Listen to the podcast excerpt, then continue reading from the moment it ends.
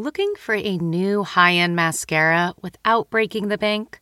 The new L'Oreal Paris Panorama Mascara gives you a high end lash look in a premium gold luxe packaging. It's all about panoramic volume and fully fanned out lashes.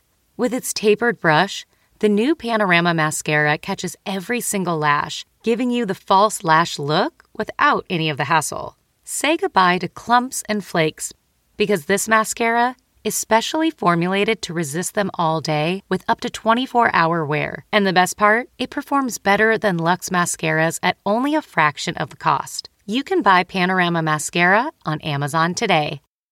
Achieving a gorgeous grin from home isn't a total mystery with Byte clear aligners. Just don't be surprised if all of your sleuthing friends start asking, What's your secret?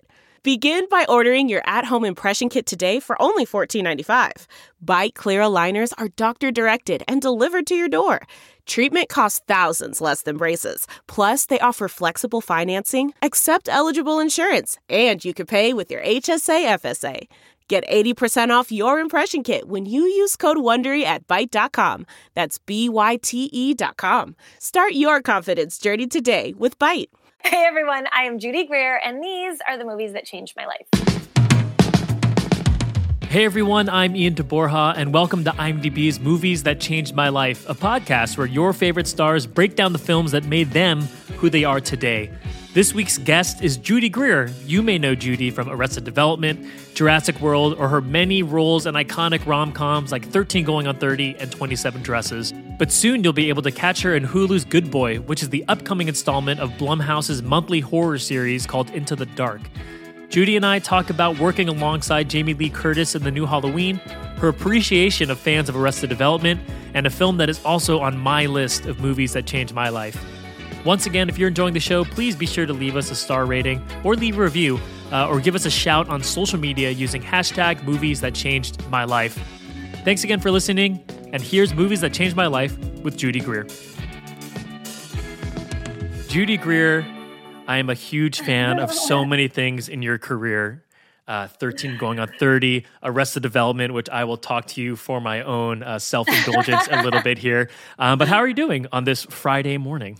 I'm good. I'm good. Um, I'm the same as every other day, you know. the days, is it Friday? I don't know. I know it's like everything. I like having to check my calendar very frequently because I, I literally lose track of days. It's very bizarre. Yeah it is weird. I mean, like work wise, I feel like we're still kind of sticking to like a Monday through Friday, like for like work stuff. But no, it all feels kind of the same. But I'm really good.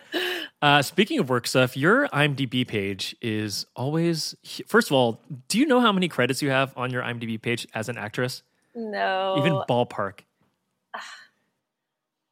Like I feel like maybe like eighty something. Hundred forty one. What? Yes. That's and those, a, that is actually a lot 141 but a lot of it's like you know little things. Yeah still. but yeah wow that is a lot. Yeah that is like like i was shocked. I mean i knew you've been in stuff for you know all over the place like animation uh marvel yeah. movies jurassic yeah. world all that sort of stuff but it was when i saw i was like holy crap uh and you have so many awesome things coming up uh not just this year. You have things announced for next year and things coming out in the next couple of weeks um yeah speaking of first, let's talk about Into the Dark. So Into the Dark is like is the Blumhouse Hulu anthology horror series. Uh, yeah. And you are starring in one and executive producing a one called Good yeah. Boy, right? Yeah. yeah so why don't talk about that? I think this is such a funny story. So I somewhere around this room you may see or I have this little terrier rescue dog that I that I got and um and you know in the in this like well now everything's different but where everyone was having like emotional support animals all the time and it was kind of becoming a little over the top like having a turkey on an airplane and like an emotional support snake and like stuff like that uh, this is um, in the genre of horror, of course, like poking fun at that. And this woman adopts this emotional support animal because her life is it's it's sort of not where she wanted to be at her age. And so she adopts this dog to calm her down and basically uh, it goes awry. Uh, the yeah. dog take, the dog takes its job very seriously. Very, very seriously. Um, I've had a chance to watch it, and it is a great time. Oh, Um, thank you. Yeah. Um, so, how did you get involved uh, in in the role? I've heard a funny story where like you were working in a coffee shop somewhere, and some people literally came up to you. Um, I was actually walking my dog by the coffee shop, and the two writers, Will and Aaron, um, they saw me walk by and they like ran out. They were like, Judy, Judy, you don't know us, but we're represented at your management company and we're writers and we're like in this coffee shop. And we're like literally just like writing the script with you in mind. And then you walk by with a dog and it's about a girl and a dog. And like, this is so crazy. And I was like, okay, everyone calm down. Um, so they kind of like loosely like pitched me the story right there. And I was like, this is kind of interesting. Like, why don't we all like, let's set up like a proper coffee and, Sure. uh, and, and do like it properly. And so we did that. And I thought the story was really great. I had just finished the first Halloween and I had such a great experience at Blumhouse.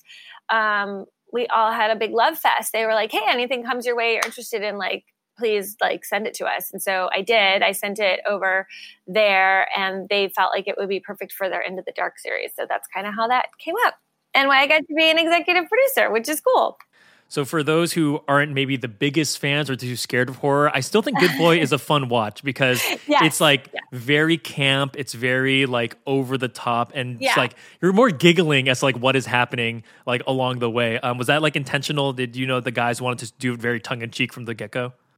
Yeah, uh, you know, when we hired Tyler to direct it, um, it was uh, that's a, a genre like the sort of like comedy broad horror uh, is a genre that he is so good at. So, um, yeah, with a script like that, it could go a lot of different directions. But I just thought it would be more fun to have fun with it. Um, if we are making fun of this uh, service animal industry, then like let's really make fun of it. Um, and yeah, I think that's a fun way to make a horror movie. And it's especially fun because, like you said, like anyone who doesn't like horror would probably really like this movie. I mean, yes, we do have some scares in it, but like Right. it's a good time. Like we said earlier, um, each episode of Into the Dark is about a holiday during the month, and so June's holiday is Pet Appreciation Day. uh, which, which is great because this is a very funny way to you know to say thank you to pets uh, who go the very full distance to uh, protect their Yeah. owners. Oh yeah. Yeah, I, I have a yappy dog too, so I understand. Okay. I was watching, I was like, you know, if if Abby really wanted to, this this might happen. So Yeah, definitely mine, Mary. She 100% would. She's tried, actually. Um, so you talked about Jason Blumhouse already, and you talked about Halloween. So you were just in like the reboot of Halloween alongside uh, the amazing Jamie Lee Curtis, uh, and you have two more coming out already: uh, 2020, 2021. Um, obviously, you probably can't say much about either of the films. Um, but how about just you know getting to expand across the first film to, to three more? What was that getting to work with Jason and, and the rest of the crew? And Well, uh, David Gordon Green likes to keep the same. He likes his crew, and so going and doing. So we haven't shot the third one yet, um, but going back to shoot the second one, Halloween Kills, was basically just like going back to your family, like that you love so much, because it's all the same people, and people love David so much they want to come back and keep working for him. So that's why he gets such a great crew, and he gets like people coming back and um, actors included. Not that we always have a choice, but um, I, uh, yeah, it was kind of just like going home. Um, the first one we shot in Charleston, the second one we shot in Wilmington. It was kind of fun to like be in a different place, but uh, it's such an honor. Um, once I, I was so excited to get cast in this role, but once I got to Charleston to start shooting the first one and, and working so closely with Jamie Lee Curtis, like I realized like what a huge honor it was to sort of like pick up this franchise again and tell this story of trauma and of this woman who has been haunted her whole life by this man. And um and I was like, whoa, like I thought I was like gonna go make a fun horror movie with some cool people, but like really we were there was a lot resting on this movie. So I was so happy with how people received it. I was happy with how it ended up. Working with Jamie Lee Curtis is like I mean, she's so inspiring and she loves Laurie Strode so much Mhm. and she loves the franchise so much and she has so much ownership over it and over the story and like literally and figuratively. But like, you know, she she just makes you want to make the best movie possible and she made me want to like tell this story truly and deeply and not just like make a fun campy horror movie. You know what I mean? Right.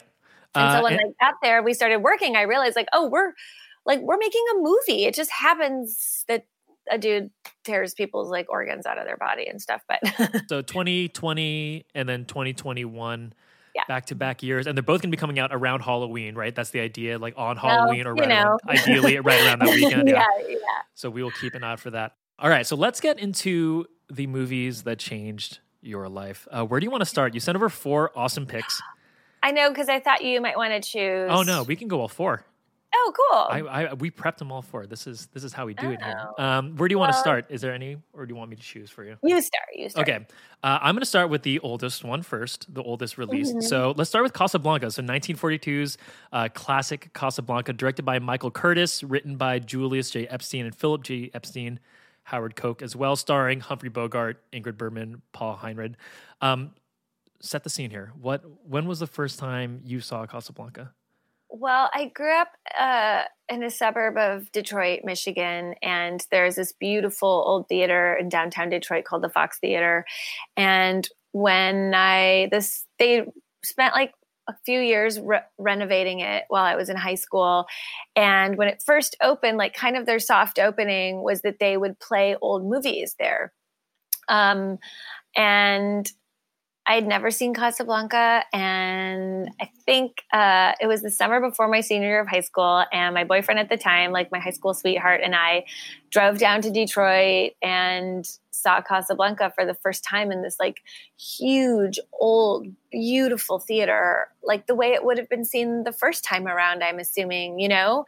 Um, before the age of the multiplex. I think one of the reasons I responded so much to the movie was part of it was that first experience of like going to this big old movie theater and seeing it on that huge screen and it was so beautiful and and she's so beautiful and their story is so romantic and sad and you know like I just I I like unhappy endings. Not that you could definitely argue it's a happy ending, but as far as the couple is concerned, you know, you see that like she doesn't spoiler alert uh, If you haven't seen if you Casablanca, Casablanca, you're, an, you're I'm not going to say a swear word, but like I don't feel bad for spoiling it because she doesn't stay with him. It's so bittersweet and so beautiful, and um, I think I'm I've always since then been drawn to like the unhappy ending.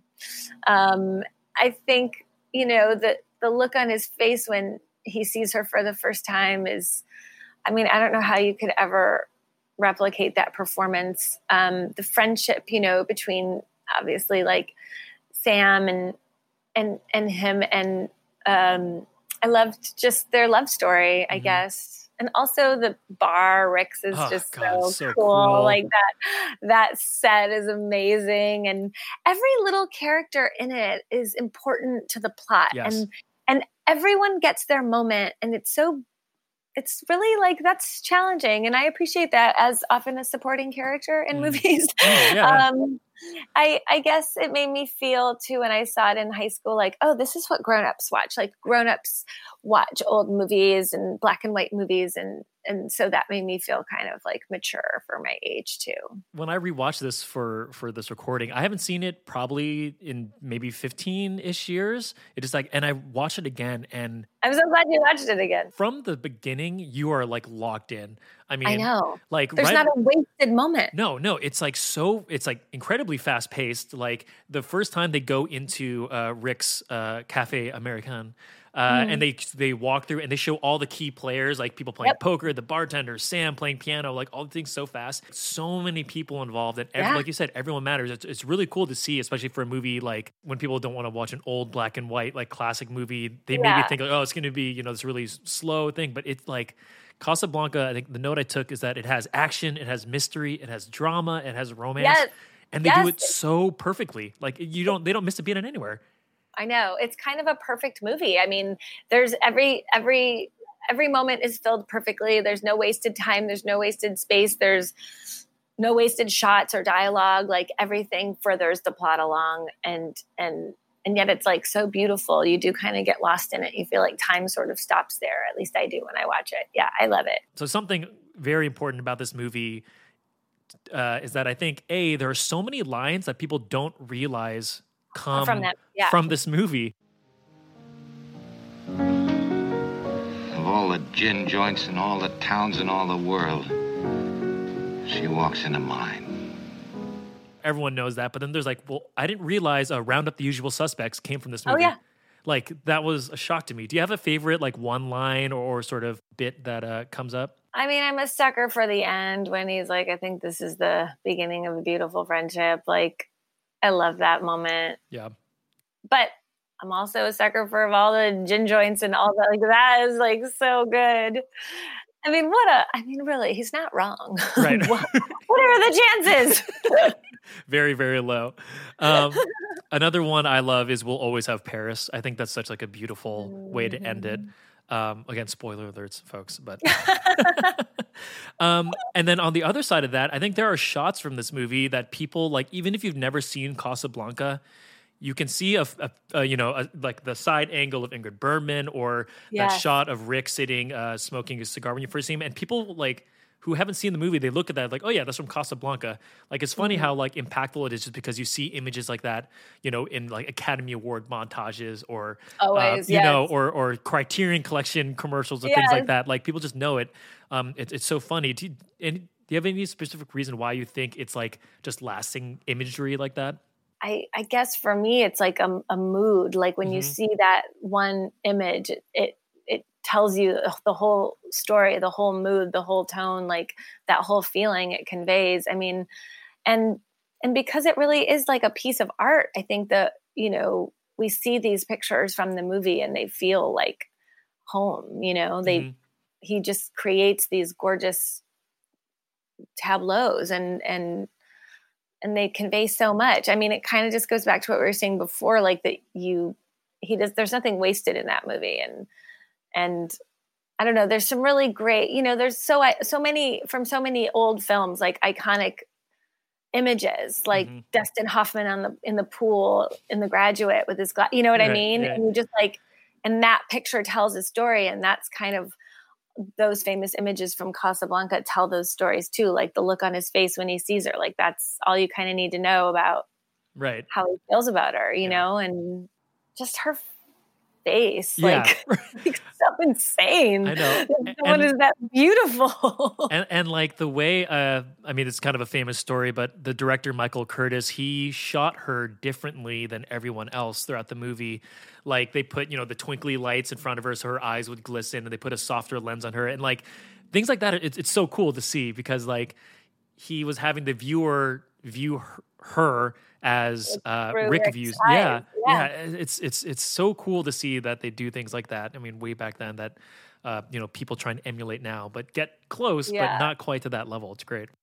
right. Well, it's because it's in, it was enhancing the storytelling, not just about like a beauty shot. You know Right. what I mean? Like it Right. was it was all to serve this greater purpose instead of now sometimes when you're watching a movie you can see like if they're cutting back and forth between close-ups you're like this is a fully different lit like this is not how the scene was lit in the master like and by the way usually it's to my benefit when it's me so i'm like great light, this- light, light me please but, but definitely sometimes you're like i don't think that you know like they've definitely like changed to make this actor or actor look more attractive Right. but uh, but I don't know that it always serves the purpose of the story. In this case, I think it does. right. Um, well, fantastic. Casablanca. Classic. if you haven't seen it, come on. Please, please you watch have it. No excuse. You're home anyway. So next movie up here, this is uh, one of the movies that changed my life as well. So this is 1994's Pulp Fiction, uh, 8.9 out of 10 on IMDb, 1.7 million ratings, written and directed by Quentin Tarantino, starring John Travolta, Samuel Jackson, Bruce Willis, Ving Rhames, Uma Thurman, Tim Roth, Amanda Plummer, Eric Stoltz. List goes on and on and on and on. Um, set the scene for this one, please. I mean, this movie. blew it, like blew, it, it blew up what we thought of movies when it came out. I feel like there is before Pulp Fiction and there's after Pulp Fiction. And like obviously I'm a super fan of this film.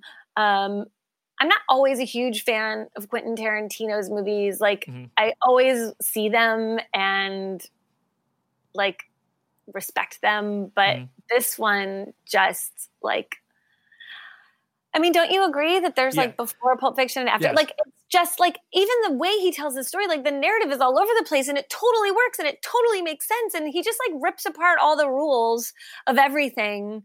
And God, I just like it is such a ride. It's so wild and and I mean, I'm even now thinking of when Bruce Willis like goes back and oh, like God. he like and you're like, what are you? It's like oh God, uh, the the my husband and I constantly are like when we call each other, we're like prank caller, prank caller. like, like, I mean, there's just like if you're going to talk about like iconic like like images and lines, like how many are there from this movie? Like, Infin- infinite. I don't like a day goes by that someone's not quoting like like a royale with cheese. Like, I just don't even like. Even the other night, I had, I had a nightmare Oh, and I was in bed and I like stood up and went, and like my husband was like, What's up, Uma Thurman? like, like I don't know. I'm not. I'm probably. I'm not, probably not a great guest on your podcast. No, this is great. No, because they, we're getting the pure emotion. I just it makes me so excited. This movie, you can never not want to watch it. You can't even believe like the stuff that happens in it. I mean, every single scene is so perfect when they go to that oh my god and they go to the apartment and those it's just too much like the suspense yes. um that is built up in that movie too in every scene. Jeez louise. There, there's like i mean this is for me this is one of the it's one of the most watched movies probably like my two or three most watched movies ever and every time yeah. you watch it there's there's something you get out of it and um, uh, when I was rewatching this one, I the whole movie is I think it's a is a perfect 10-10 for me. But yeah. it is probably the first 45 minutes to an hour of this movie is like the most brilliantly written yeah. like piece of filmmaking. There's so much, so much good stuff in it. I mean, like every scene, like you said, is quotable. Uh, every performance uh, is amazing. So when when you saw this, did you happen to see this in theater or did you see it? Yeah. After, um, what was like I, the I, you know, what happened for me. I was in, I think I was a, a, first year in school in Chicago when it came out, and um, the the soundtrack. I mean, God, this is so long ago, but like the soundtrack came out first, and I bought a CD of it. Like, like I just I just like became so obsessed with the music of it and thinking like what is this movie going to be? Like what like what is what that connects all these songs? Because i remember like reservoir dogs um just had such a great uh such a great soundtrack. Yes. Yes. Thank you. Uh such a great soundtrack and and how much that added to the film. The songs really were like a part of the part storytelling. Of and so i was just like could not wait for pulp fiction to come out. I was like i don't understand I don't understand these images I'm seeing of this movie. Um, you know, this is also like before the internet. So yeah. you're really only seeing trailers in movie theaters for movies or if you're watching television and it's a commercial for the movie. And so like it just was incredible. Like I couldn't understand it. And then going to the theater, like I think I went like opening day, like my mind was completely blown. I couldn't believe how you could tell a story in this way and how it worked and these performances, which you know, like just we're so in this over the top world, like so grounded and so good and believable. And then like, thank you again for bringing me John Travolta back because right, like he was gone. I hope he writes a nice Christmas card to Quentin Tarantino every year uh, because we're weren't you kind of so intrigued with like what is John Travolta doing in doing this in movie? This. Like how is that? How is he in that movie with Uma Thurman and Samuel Jackson. Like that's so crazy. Um, yeah, it was, it just like it blew my mind clearly. I was, uh, I thought like everything's different now, you know, like movies are going to be different now. Yeah, many people try and do what he did, right? Similar kind of what we said about Casablanca, but obviously on the other end of the spectrum. Yeah. Uh, so, I mean, cl- like any filmmaker, uh, actor, writer, anyone in the film industry, I feel like, like currently maybe like getting their, uh, their reels together and they're coming up now, like all have Pulp Fiction as like, Yeah. I want to do something that's like to change the film industry like this. And, And it, it, it did. and still does like it's still when you watch it now like there are a lot of impactful movies i think when they're that are older we're like oh yeah like this is i, I understand how this was important and like but time, things yeah. Mm-hmm. have developed since then like for the better and like i don't know like pulp fiction is like a, a- such a a piece of film history and like um, that crosses both like the uber like cinephile nerds who will break down like every scene and like you know oh there's that shot when the the camera goes through the fence when Bruce Willis is going back to his apartment like analyzing Yeah. that stuff and then Yeah. there's a side of people who just like yeah it's like an awesome movie It's like the best movie. It's so funny. I know. Yeah, I think I'm hard a little. I, I think I straddle that line because, like, you know, I appreciate so much like what like the the art of the movie, but then at the same time, like I easily can just watch it and get totally Right. lost in it too. And um, this movie, I feel like, is for everybody. It's like like women and men alike. You know, I mean, I don't know a dude who's not like, I love The Godfather. I know a lot of women who are like, yeah, I, yeah, okay, The Godfather. like, like we'll all agree that it's kick ass and it's Yeah. important, but like, I'm not like I'm watching The Godfather. I just it was on and I had to watch it to the end. Like, I don't see a lot of my girlfriends being like, yeah, The Godfather was on, so I had to watch it to the end. Like, Right. no one turns off Pulp Fiction. I love that. That's a great way to put it. Uh, do you have a favorite? I know this is so hard. Do you have a favorite scene or a favorite moment in this whole movie that, when you think of Pulp Fiction, this is where you go to? Impossible. I I, mean, know. it's impossible because we were. I was just talking about it with someone else the other day. We were arguing about. It was in like a Zoom drinks I was having, Sure. and we were arguing about um, if there was uh, alcohol in the milkshake. And we were like, Oh. no, there isn't. And like one of the people was like, yeah, no, there was. There was like whiskey in it. That's why he wanted it. He had to taste it. I'm like, no, no, no, no. He was like, it's just ice cream and ice or milk and ice. Like he's like, I don't understand like why it's like a twelve dollar whatever it was milkshake. And I was like, no, there was no alcohol in it. Like we were just arguing about it the other day. And a five dollar shake. Anyone with that shake, Martin and Lewis or Amos and Andy? Martin and Lewis. Did you just order a five dollar shake? Mm-hmm. That's a shake. That's milk and ice cream. Last I heard. That's five dollars. You don't put bourbon in or nothing? No. Just checking. I'll be right back with your drinks. Um, I mean, the dance is incredible. Mhm. Uh, I do love, I love Eric Stoltz and Rosanna Oh, Arquette. I mean, like so that's good. exactly, and that random friend who's over there. Who's just I mean, smoking like- her bong in the background? And just like that's exactly that house. Like when you used to have to go and buy weed from a weed dealer, like that's the house you went to 100% of the time. Like that's exactly I'm like feel like I have bought weed in that house from Eric Stoltz. when Eric was like, "Get the book, get the Yeah. book, get the book." was- Oh, it's so good. I mean, those it's just so I don't know. There are yeah, it's It's hard to choose, but and any hard. scene, any scene, oh, and by the way, it changes too. It's just so good. yeah. Uh, I Know why these people know each other. It doesn't matter. doesn't matter. Yeah, you don't have to explain it. just don't matter and like that's when i think of like filmmaking when i'm writing and and trying to i i, I think i forget i think i have to over explain everything and you know what I mean, at least maybe I, I actually probably do. But like when Tarantino does not, he just tells you what you need to know. I'm assuming every single person who's listening to, to an IMDb podcast has seen Pulp Fiction, but just in case you haven't, just I mean, yeah, please.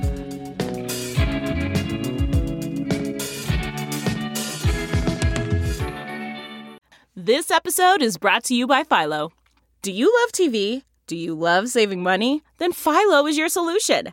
Philo has shows, movies, and live TV for just $25 a month. You can even try it for free with their seven day free trial. No contracts, no commitments, no hassles, just a better way to watch TV. Never miss a minute of shows like the hit docuseries Where is Wendy Williams or classics such as Friends. If you can't get enough TV, then there's no better way to watch. Philo has more than 70 channels like BET, MTV, and AMC. And the best part, you can try it yourself with their seven-day free trial. Sign up today at philo.tv slash poppods. That's p-h-i-l-o dot tv slash p-o-p-p-o-d-s to get 50% off your first month. Delve into the shadows of the mind with Sleeping Dogs, a gripping murder mystery starring Academy Award winner Russell Crowe. Now available on digital. Crowe portrays an ex homicide detective, unraveling a brutal murder he can't recall. Uncovering secrets from his past, he learns a chilling truth. It's best to let sleeping dogs lie. Visit sleepingdogsmovie.com slash Wondery to watch Sleeping Dogs, now on digital. That's sleepingdogsmovie.com slash Wondery. I hope you're enjoying this week's episode of Movies That Changed My Life. Uh, if you are, don't forget to hit the subscribe button to make sure that you get all of your new episodes as soon as they are available. Because trust me, you won't want to miss the incredible guests we have coming up to nerd out about some of their favorite movies, like Tatiana Maslany and Felicia Day, just to name a few. Thanks again for listening. Be sure to check out imdb.com slash podcast for more content and to easily add movies that we talk about on this show to your IMDb watch list. Now let's get back to movies that changed my life with Judy Greer.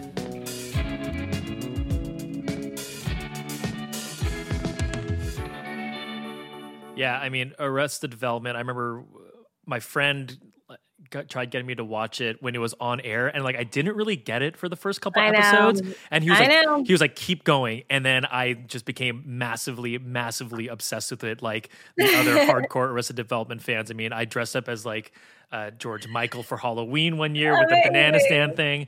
Um, I mean, Happy thanks to your friend. yeah, I did. Yeah, I mean, it, it's such like an impactful show because it was so. It's still ahead of its time. I still think comedy shows have a hard time like trying to figure out like exactly how it was so perfect.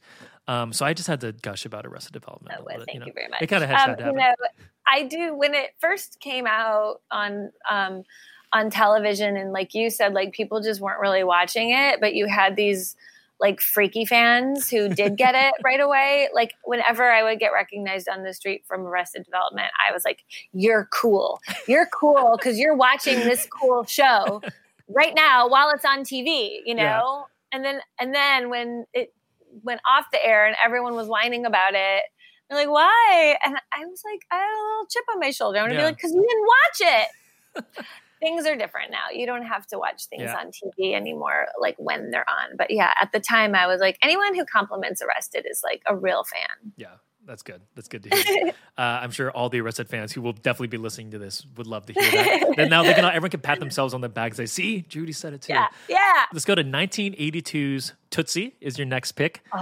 Uh, directed by Sidney Pollack, written by Dan McGuire, uh, Larry Gelbart, um, starring Dustin Hoffman, Jessica Lange, Teri Garr, Dabney Coleman, Bill Murray, um, Geena Davis in her first role ever. Uh, this has a IMDb star rating is 7.4 out of 10. 94,000 people rated it as well. Set the scene for Tootsie, please. When Sidney Pollack passed away, uh, obviously it was really sad, but he was on my list of people I always wanted to work with because of this movie, and and I was like bummed I would never get a chance in this lifetime to do that. Um, I uh, saw this movie I think when I was probably too young to really understand like all the comedy in it, um, but it's a movie that like has grown. I've grown up with it uh, watching it. And as I get older, I see like more and more nuances, more and more comedy. Um, I mean, I just thought it was funny. Like Bill Murray in that movie, eh, eh, watching it as a kid and seeing like, oh, this is how grown-ups act, like was I don't know, it made me excited to grow up. Like I thought like these people are weird and they're funny and and they're interesting and they're artists and they're trying so hard. Um, they're falling in love. They can't help it. Like, I don't know. I just thought like it was smart.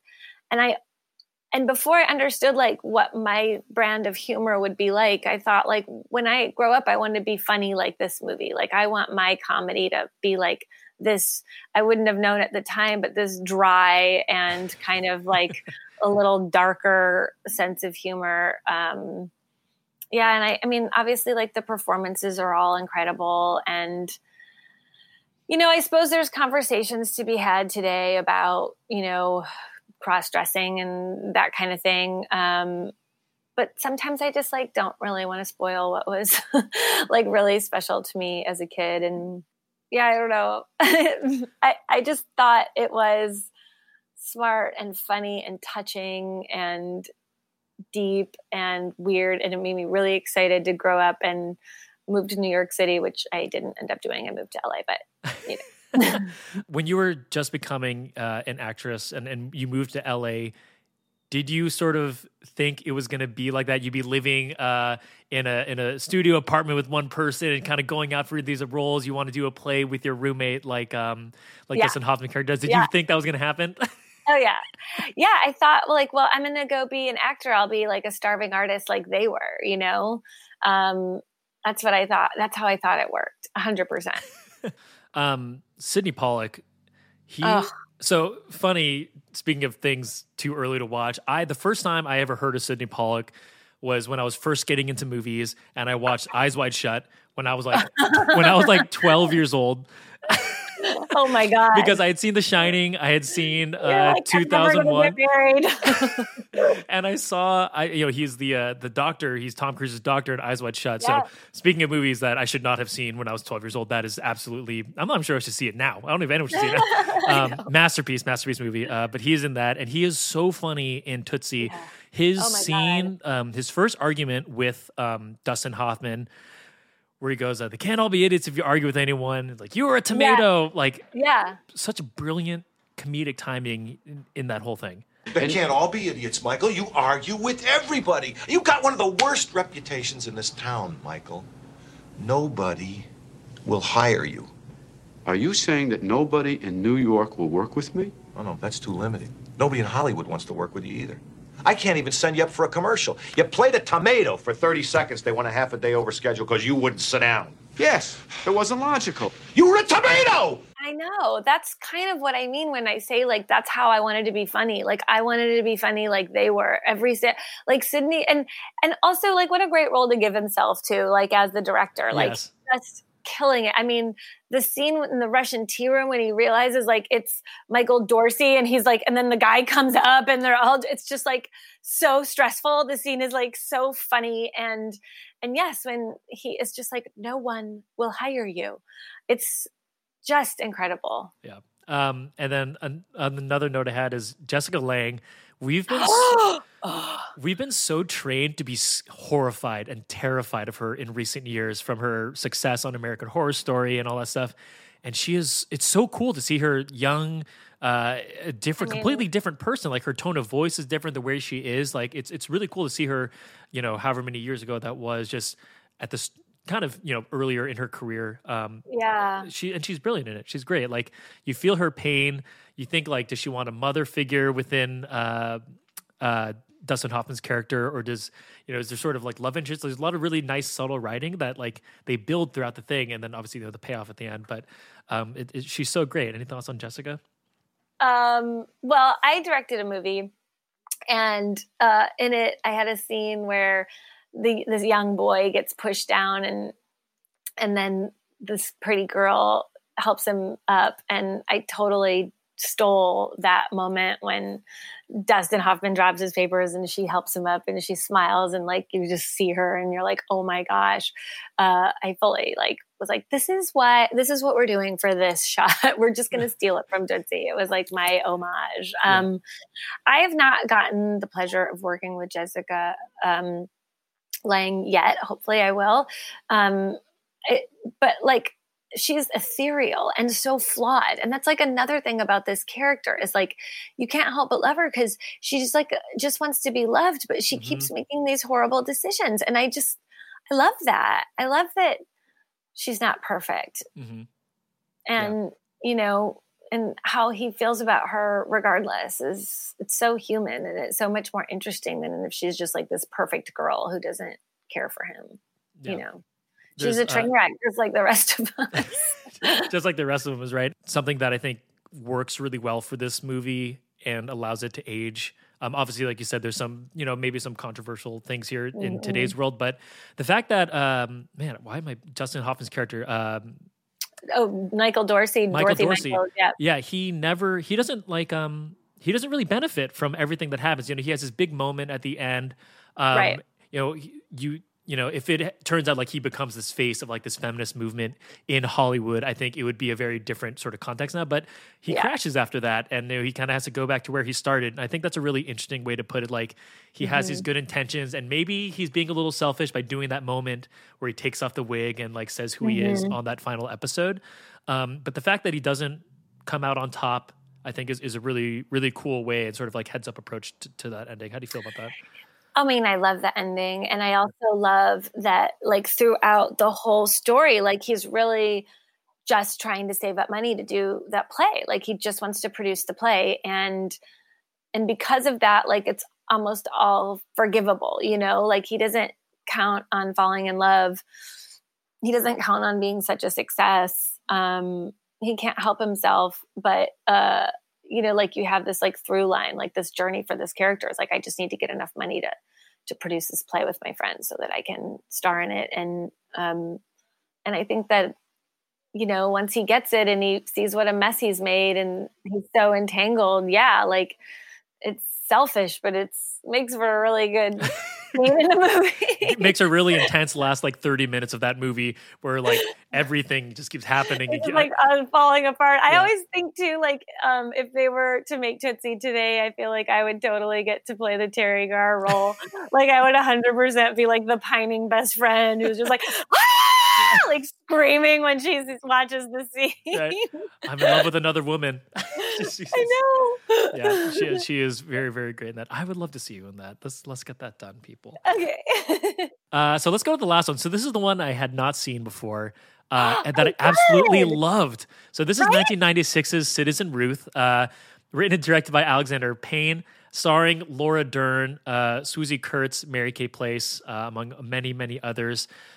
Uh, the synopsis is an irresponsible, drug addicted, recently impregnated woman finds herself in the middle of an abortion debate uh, when both parties attempt to sway her to their respective sides. It is a 7 out of 10 on IMDb with 7,000 ratings.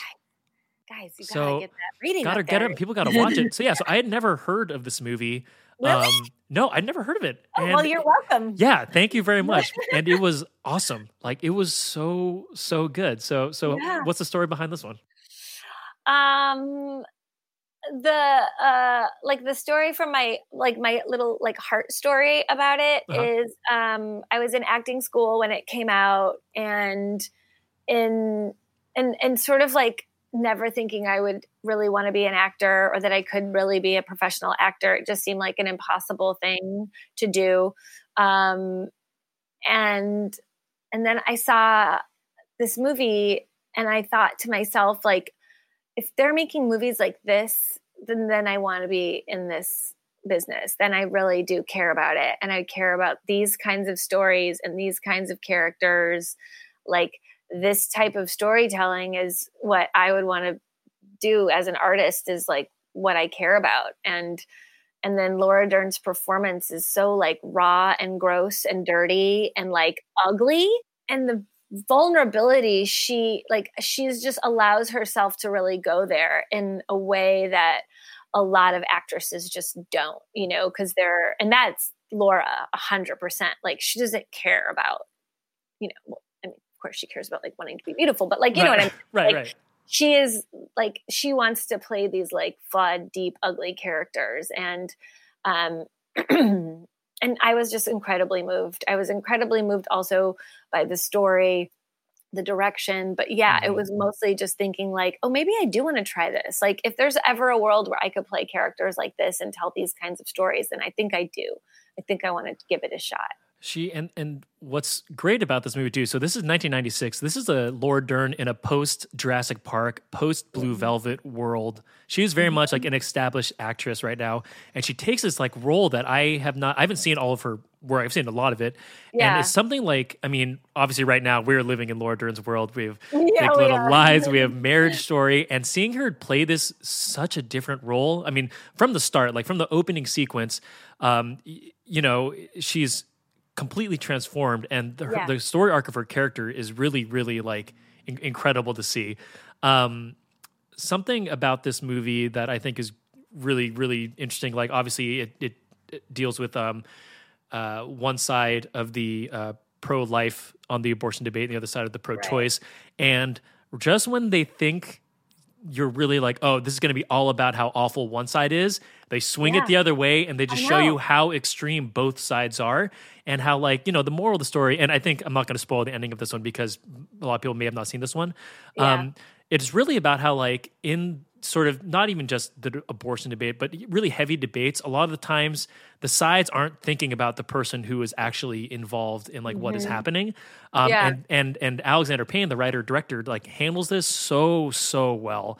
Like, Yeah. he really makes you think like, um, you know, yeah, like who is this about? This is about her. You know, it's not about anyone else, and and it's it's so good. Like for a while there, like in the you know the second half of the movie, every ten minutes. They keep ramping up, like let's let's see how far we can push this and push this, push Yeah. this. And then like now you're watching it, and it's like maybe at the time it seemed like very extreme, but now it's like I can like kind of see all this like this like media showmanship happening and like all these extreme gestures happening. It's it's Isn't crazy. I mean, I can't even imagine like you having seen this for the first time now because isn't it like I know we don't want to make this political, but isn't Sure, it sure. disgusting how relevant this is? Yeah, yeah, it's crazy. Like right now, when you think about like that, we are. This movie came out in 1996, and as women, we are still, still fighting for our right to choose and fighting for our own power over our own bodies. And you can't even. And it's like another. You know, at the time when this came out, and I saw it, and I was like, God, I can't believe we're still having these arguments and these Yeah. fights. And now it's been, you know, like it's still relevant and it's Yeah. Upsetting and also hilarious when you watch this Yes. movie. Oh my- and it really does shine a light on how ridiculous people can get and how they, as you said so perfectly, like they really lose sight of their Mhm. of what of the cause, you Yeah. know? They fight so hard that they don't really see that there is like a real impact on actual human beings Yeah. um, these decisions are important you know they're important to like one person and they're important to like all the sort of like you know faceless people that they affect. Anyway it's just and, and then also um i was like who is this director? And everything you know my one of my main goals i said earlier i wanted to work with sidney pollack and i wanted to work more than anything with alexander payne. Mm. um, every movie he's done i've just loved so much. And i um, and i finally did. I got to work with him on a movie called the descendants. And i was just like uh, i couldn't wait to tell him how much i love citizen ruth and he was like really and you know when you do uh, when you do press for movies, they ask you all the time, especially when you're working with such esteemed directors like Right. Alexander Payne, and they're like, "What's your favorite Alexander Payne movie?" You know, I'm always like, "Citizen Ruth, man!" Like, and my fa- favorite Laura Dern performance. Um, not to try to ask you to see all the movies I've ever been in, but I did a movie with Laura Dern called Wilson a few years ago with Woody Harrelson, and she really, I feel like brings Ruth back uh, through this character a little bit. She she's um I'm like seeing a lot of Ruth in that when we were shooting the movie, and I was like, oh, so cool. Funny you say that because we actually interviewed her um, at, at IMDb on the IMDb show, and uh, we asked her what character would she most like to revisit, and she said, She said Ruth. "Yeah, yeah." So very aligned. Um, some other things uh, on my notes: Laura Dern gives a great f bomb. Like my god, and the way she drops f bombs in this movie is fantastic. She, it's so good. And then uh, the Burt Reynolds uh, cameo is unbelievable. Like his introduction monologue, and then it cuts to him getting his massage. Like he's oh my god, yes, yeah. it's so good. Um, do you have any other favorite favorite scenes uh, from the movie? I mean, I just, I don't, I guess I don't want to spoil the ending. At the end of all this, there's sort of this like melancholy to me, it feels like a melancholy moment um, at the very end, and Mm-hmm. it's just so beautiful because, like, it's so hard to um, maintain tone. And this movie, you know, a lot of times when you like are pitching ideas to people, it's like, well, what's the tone? What's the tone? What's the tone? And and this movie somehow manages to be sort of over the top and grounded. Grounded, It's like yeah. It's broad, but these people are all so grounded. Um, and and then you have this like sort of like beautiful moment at the end, at least the way I'm remembering it, as Yeah. being like almost melancholy. Um, and you feel like, you know, I can't say it because Yeah, I, I want people to watch So- the movie. I know, me too. So my last note I wrote was awesome ending that will stick with me. Like the Yeah. last the last five minutes, I like when it ended, I was like, that is like a very, very like it's like the perfect way to end the movie. God, I, know I want to talk about. It, I know because um, you can't. You're like, how is this going to play out? Like, what is going to Yeah. happen? What is she going to do? Yeah, And when it happened, I'm also a really good audience. Like, I had to watch the end of The Sixth Sense like five times. I was like, what? I couldn't believe it. I was like, no, no, no. So I am exactly who you want at a test screening. If anyone needs to go to a test, like once I'm really, I'll laugh, I'll cry, I'll scream. I will be like, oh my God. So I really was like, how is he going to wrap this up? What's going to happen? What's she going to do? I had, there was no part of me that saw that coming. And then I was like, of course. yeah, and and it's it's it's really beautiful. There's like a great shot. Yeah, just like the final like shots are it's so good. People just watch it. Citizen Ruth. yeah, just watch it. Um, all right, so we have Citizen Ruth. We talked about Pulp Fiction, Tootsie, and Casablanca. Do you see any through line uh, through any of these movies? do, do you see any sort of connective tissue between them all? Um, do you? I was thinking like you seem to have uh, for the ones like you have a specific moment of where you watched it. I Seems think it, maybe the connective tissue could be time in my life. Yeah. Yeah. Because I was even thinking about when I was getting ready to talk to you today, I was thinking about like, God, I can't believe I didn't say like a John Hughes movie because like John Mm-hmm. Hughes like was one of my parents growing up. Like that's how I feel about Yeah. his movies, you know?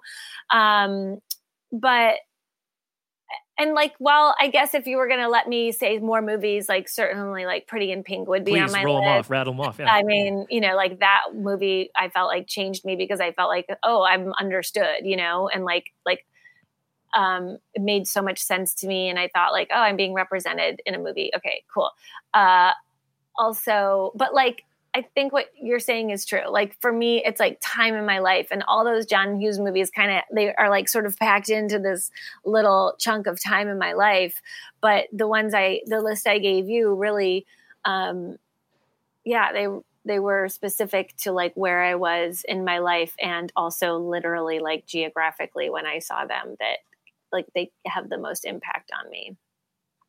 I would also say if I was allowed to say one more that um, Keep going. would- There are no rules be, here. um, like uh, Rushmore really Mm. kind of blew my mind um, in a in a sort of similar way that Pulp Fiction did when I first saw Rushmore. Um, I did see Bottle Rocket first, but and I loved it, but there was just something about Rushmore that felt like Rushmore Fred- hits different.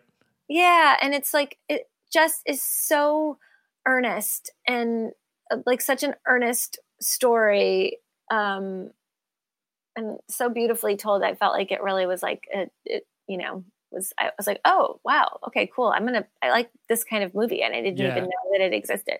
Yeah, I am um, the worst, most annoying Wes Anderson fanboy. Oh, I like mean, every yeah. every time a new Wes Anderson trailer comes out, I'm talking to my wife. I'm like, "Did you see?" She's just like, "Let me guess. There's symmetry and there's colors." I'm like, "Yes, that's exactly yes, what it is." I know. I uh like I, I when I directed, I've directed one movie so far, hopefully more. Uh-huh. But I but I found myself like really like copy trying to. I steal. That's what you're supposed to do, right? I Yeah, mean, of course. Um, so I was. I found myself like when I was shot listing, like always kind of like leaning on those Yeah. kind of shots, those like Wes Anderson shots when possible. Are you excited for the French Dispatch, his upcoming uh, movie?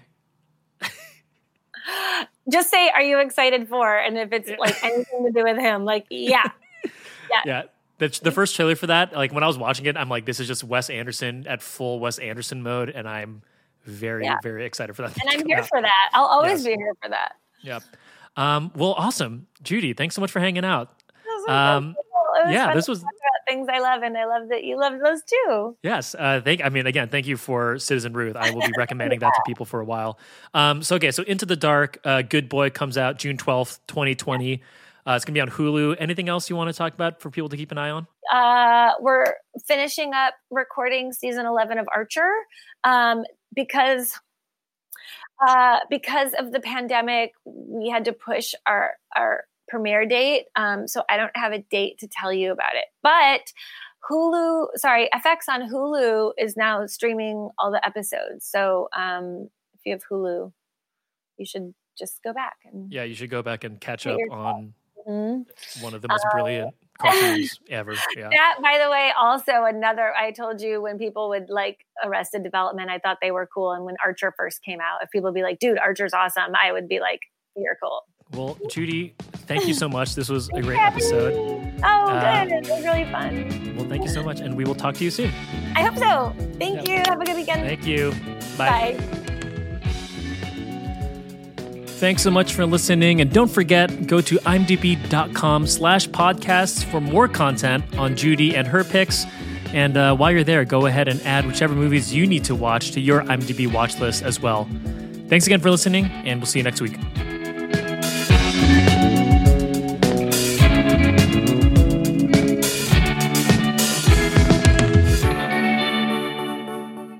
Support for this podcast and the following message come from Corient. Corient provides wealth management services centered around you. They focus on exceeding your expectations and simplifying your life. Corient has been helping high achievers just like you enjoy their lives more fully, preserve their wealth, and provide for the people, causes, and communities they care about. As one of the largest integrated fee only registered investment advisors in the U.S., Corient has deeply experienced teams in 23 strategic locations. Corient has extensive knowledge spanning the full spectrum of planning, investing, lending, and money management disciplines. Leverage Corient's exclusive network of experts to craft custom solutions designed to help you reach your financial goals, no matter how complex they may be. Real wealth requires real solutions. For more information, connect with a wealth advisor today at corient.com. That's C O R I E N T.com. Corient.com.